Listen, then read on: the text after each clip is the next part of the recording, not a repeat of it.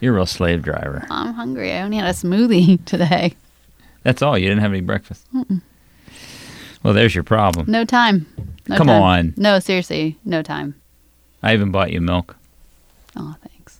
like real cow milk, because I'm that kind of guy. Talking more, yeah. Talking. So you guys are talking. We're oh, talking. Oh, a lot. really? A lot of talkers. I would agree with that. This podcast is called Erase the Filter. Erase the filter. Erase the filter. We are talking about creativity, the year of creativity coming up, 2022. Where do you find inspiration to be creative? Man, I feel like over the last two years, because of COVID, I have had a very hard time getting inspired. Really? Yeah, I mean, not to the same extent as I feel like I normally would have. I mean, I get inspired by the people of the Candy Factory every day and the cool things that they're doing.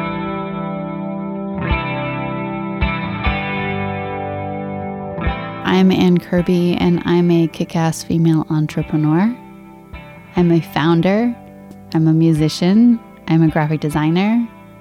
The Candy Factory is a co working space in Lancaster City, um, and it's a community of professionals from all different backgrounds coming together to work alongside each other, share knowledge. I'm inspired by design and interior design, and so I am inspired by the places I go. And I think that's one of the challenges that I've experienced with COVID is that not being able to go to the places that I normally would have gone to or traveling um, because then I'm not capturing um, ideas, I'm not seeing new spaces. Uh, which inspire me. So it's been a little more challenging than normal. Where have you gone specifically that inspired creativity? I think Chicago is one of my go to places when I think of like creative cities because there's just so much art everywhere. The architecture, the public art, um, just it just oozes creativity and I love it. Anywhere else that you can think of off the top of your head? When it comes to actual physical places, I love um, going to Winterthur, which is a beautiful old DuPont estate, uh, Henry DuPont, and it's in Delaware, Brandywine Valley. It's gorgeous. And the grounds are just so beautiful. And the nice thing is, he believed in natural gardening. And so there's always something in bloom, even in the winter. And so every season is unique and he had one of the largest collections of Americana art. And so he built his home became a museum. And you can tour the facility and we you know normally get a membership every year so we can go down whenever we want. Um, and that's a very inspiring space. It's just being out in nature and seeing also this constructed gardens that are natural 2019 was the year of action. 2020 was supposed to be the year of rhythm, got completely fucked up. Became the year of chaos. 21 had to be the year of recovery, even though nobody really got as far along as they had hoped. Yeah. But the creative stuff is starting to come back. Yeah. Meaning, I was stifled, w- very stifled, in 20 in the second half of 20, 2020 and the first half of 2021. Like, you know how uh, with the pandemic, artists seem to do one of two things. They either went all in Yeah. Or all out. or all out. Yeah. Most of my friends that I talked to about it went all out. Like, just everybody was just sort of stymied um, and couldn't couldn't do it. So this fall, I've started to feel that loosen up. Yeah. Things are starting to come back, and so I said, you know what, 2022 has to be the year of creativity. I have to bring that back. Yeah. Creativity is such a part of my DNA that it's hard for me not to come up with stuff. Now, the hard part is just getting the shit out of my head and, and putting it into some some digestible format.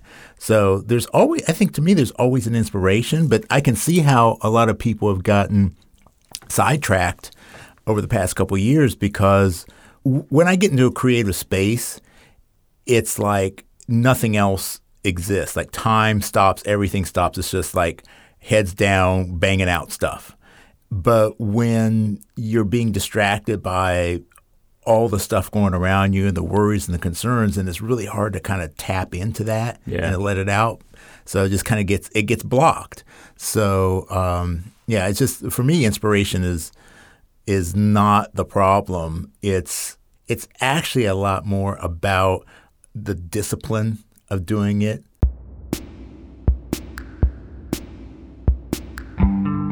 I'm Jose Johnson, and uh, I guess I'm a creator in uh, all aspects of my my personal and business life. I'm a musician, a composer, arranger. Uh, I host a music podcast called The Trumpet Gurus Hang, and uh, I'm an author and a coach and a consultant and speaker. And uh, everything I do is kind of uh, focused around taking ideas and repackaging them and, and coming up with new concepts and then uh, presenting them to the public in one format or another. My musical output is, uh, you know, just one aspect. So, you know, whether it's writing a book or whether it's, you know, creating video content or uh, anything. I mean, my mind is always kind of churning with Yeah. ideas. And so to me, it's, I don't tie myself down to the only way I can be creative is to write a song or to write a book or anything like that. It's just creative is just being creative. It's, it's creating something out of nothing. And so I always feel like I can be creative because there's always, you know, some thought or, or concept or idea or in, inspiration that, that hits me. And it's just, how can that, is this going to be the lyric to a song or is this going to be the theme of a, of a video? I have to be inspired by real life events and not have my art be self referential. So, like when I was in college, I was a religion major. When I, I switched to being an English major, that felt too too self referential. It was like I'm not getting enough other material to bring into my right. Now, it was helpful in other ways, but it wasn't particularly inspiring. I need to be in the world, I need to be experiencing um, life, but also, you know, I need to be um, just present in my body and in my life. And um, the biggest thing that interferes with my creative flow is just like unmanaged stress.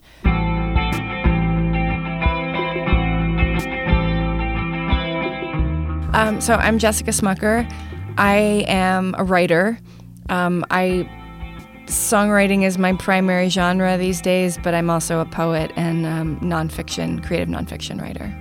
Um, sometimes an idea comes to me and it's so clear, and I just know that I'm going to be able to sit down and if I make the time, I'll be able to chip away at it until um, until I'm finished.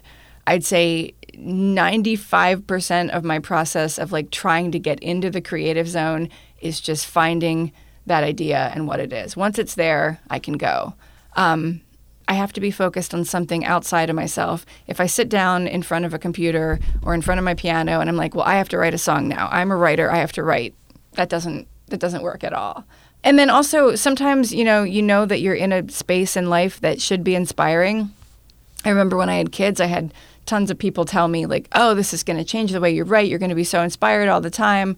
And um, while that has been true in certain ways, it's not something you can force. You just have to sort of wait, you know, and uh, you know, the the first few years of having little little kids is not is not particularly inspiring even though you can you can take that those moments and look back on them or step outside of them and find them really inspiring. It's not sometimes just having the idea is not enough. You have to you have to be be present and have the idea at the same time. When I was younger, I felt entirely dependent on like the muse or the energy or like, you know, I dropped out of college twice because I would have like I would be trying to do my classwork and then like an idea would seize upon me and I'm like I have to catch this while it is happening. Um, and over time learning to trust that like the idea is going to come and then and if you don't have the time for it it's it's going to it's going to circle back it's not it's not this thing you have to chase quite that hard um, so i think you know maturing as an artist i think often involves like finding the ways that you that you trust yourself and your process as an artist and that's been like definitely in the last five years i would say i've just really settled into that i don't have to be in a hurry and some of it does have to do with like once you have a body of work behind you you know, when I was in my in my 20s and I was just starting everything, I was like, I just want to get published. I just want to make an album. I just want to, you know, like finish this. And um, there's a really nice sort of rest that you can take when you've been doing it for long enough that it's like, okay, uh, you know, I don't have to prove anything. I just have to keep keep making the making the art. Most of my inspiration comes from the distance that exists between myself and most often something in nature, right? Something that I visually see. You know, the river, the bridge that goes across the river, the lake, the um, trees, and m- most of it being for me a way of finding out who I am in my own geography. You know, and what I mean by that is if if you've ever looked at, let's say, an escarpment, an escarpment's a piece of land where it suddenly stops and then drops off, and there may be a you know a wearing below the escarpment where you see where water or wind had been, and sometimes there's a tree on the top of the escarpment, kind of trying to hold on desperately to you know whatever soil it's got. I think there's places in me that are escarpments. Oh, places places where my life goes, to use Robert Bly's word, just so far, where they stop, um, where they drop off, maybe where compromise exists. You know, the the person that I am being challenged.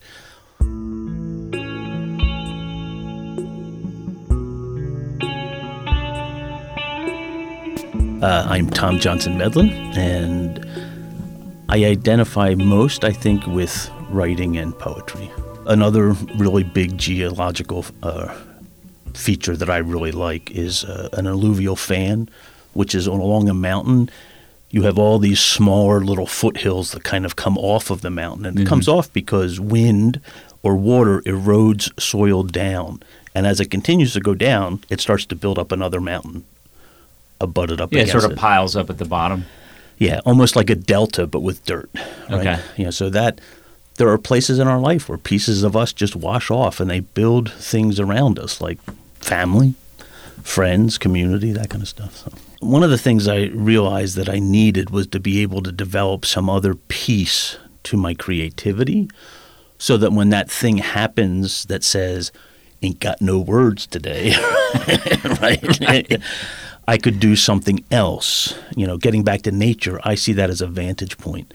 You know, you climb way up top of a mountain, and when you look down over that mountain into the valley, you can see where things are at. Sometimes the things that you're looking for aren't there, and so you've got to go with what is there. So I started doing watercolors again. You know, I did that when I was 18. Went to art school was a as a kid, actually from I think 15 through 17. Stopped around 18 and decided I'd pick it up unbeknownst to me, right before we had the pandemic. Oh, so wow. f- for me, while I was trying to find words for the pandemic, I just would do painting. Just gave you some some release to open the flow. A different way, a Mhm. different vantage point to look at life, right? So, like in writing, there are whole sets of processes in place. Same with watercolor. And one of the ones that I never realized that exists in writing, but I felt it and lived it, was uh, what happens in a watercolor when you get to a certain point where it's not going the way you want it. And you have to choose am I going to destroy this, throw it out, or rebuild it? Right? Same thing happens with words, too. So having that kind of parallel thing to do helps me out a lot. Now I know what podcasts are. Erase the filter. I recently finished reading two memoirs.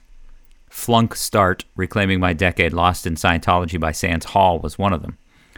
I had the pleasure of working with Sands on a few projects over the years. In fact, she did a reading from that memoir for episode three of this podcast.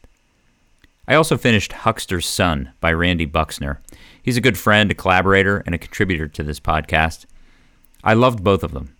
It's fascinating to learn the history of somebody in a context that can be so radically different from the context in which you know them. There's obviously a lot of recollection in a memoir. The author has to piece together memories and stories from sometimes a very distant past. Sometimes it's sentimental, sometimes nostalgic, sometimes it's just working through a bunch of unresolved shit. Well, this month I've been thinking about this podcast, Erase the Filter. There's been a lot of looking back lately. I think there's always been a bit of nostalgia involved with it. Perhaps it's part of getting older, reaching milestones like turning 50. There's a ton of source material in the rear view. It's a lot of stories, adventures, hits and misses, home runs, and fuck ups. Hopefully, there's some wisdom, some accomplishments, ultimately more good than bad. As I look back on the looking back I've done on this podcast, I realize that at times I'm making little mini audio memoirs, artifacts that will someday be old and dusty, with stories from even further back that will soon be ancient history. It's an audio journal capturing a slice of what I experience, what strikes me, what I ponder, what I'm reflecting on each month, with a splash of people around me, people I love and respect, who help make this life interesting and who inspire me to create.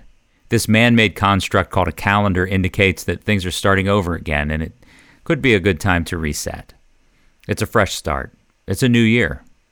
This year of creativity, finding ideas, being motivated to document them and then act on them and execute the idea into something that didn't exist before. The conversations with the four artists on this podcast gave me four more perspectives on creativity. Perspectives that I will take into the year of creativity and execute my own ideas on this podcast through my work and throughout my life. Ideas are the foundation for creativity. If we're lucky enough to be inspired and we find the ideas that we fall in love with, well, then what? Yeah, I, my idea process begins with writing it down. So I call them word seeds or poem seeds, right? So if something comes up, if I'm looking at the river and all of a sudden I say, um, and you know, I do speak a lot to myself out loud. so if I particularly say something jazzy to myself at one point, I think that's got the sound of, of a poem seed or a word seed in it, then I'll write it down. And I tend to get back to those things pretty quickly. Okay. You know, sometimes it'll be after I hear myself say something, like I'll do a little research to see who else has said something like that, what other poets have, have looked at that idea, what other artists have pictured that, and what's the distance between them and myself. You know, eh, what's yeah. the distance between myself and that thing that I wrote down, and then try to find out what lives between it. You know, Yeah. like, like where did that set of words come from? What tends to motivate me is when I see obvious gaps in something. And whether that be, you know, access to childcare or access to a cool venue or access to a place to work around other cool people. Um, when I see gaps, I like to be able to fill those gaps. And it's a motivator because I want to benefit from it right? So I benefit from the candy factory. I benefit from um, the venue space that we have. I benefit from the media studio. So not only do the people around me and my members benefit, I benefit. I recently started, and this has mostly been for like my writing stuff, for uh, like you know creating uh, content for for video productions and and uh, consulting gigs and that sort of stuff. Um, I'll I have a, a document. I have a Google Doc, and I have it I have it starred. So whenever I open up, I could just immediately go right right to that, and it's just uh, it's just ideas, dump. quotes and ideas, and I just you know I'll be driving and, and I'll get an idea, and if I you know can stop at a light and you know type it in, or I'll use you know voice memo or whatever. Safely, of course. Safely, of course. safely. Yeah, don't don't do this at home. Um, no, and I just I just put the ideas down that way, and uh, if I if I'm like scrolling through the internet and I find uh, an article or uh, a statement or a video or something that kind of inspires me and I want to dive into it deeper, I'll do the same thing. Or I just I'll copy the URL and stick it in that document, and then I can go back later and look at it for for the inspiration. with songwriting and with poems, it's easier because you're doing something that's very short and contained. Um, I'm trying to figure. I'm I'm working on a collection of essays, and I mean, I have three or four different essays that I've had in some sort of state for about six years. Um, I'm not very motivated to finish them. I'm, which I like. You know, I like that I'm, I'm motivated to keep digging at like what are they what are they about. Um, but that's something that I don't know what I'm going to name my my year next year. but um, it is something that I am looking forward to digging into. How when I'm working on a on a l- larger scale project, um, how do I find not just the motivation? Because I don't want all the motivation to be about finishing it. It's sort of about showing up for it. Motivation is something I've also given myself a lot of grace about in the last few years. Like, I don't have to always be working. I don't have to always be creative. If I have if I have entire months of, of my year where I'm focused more on my family and my other responsibilities, like that can feel okay because I know that like in the in the larger picture of my life, being an artist is what grounds me and I'm always going to find my way back to it.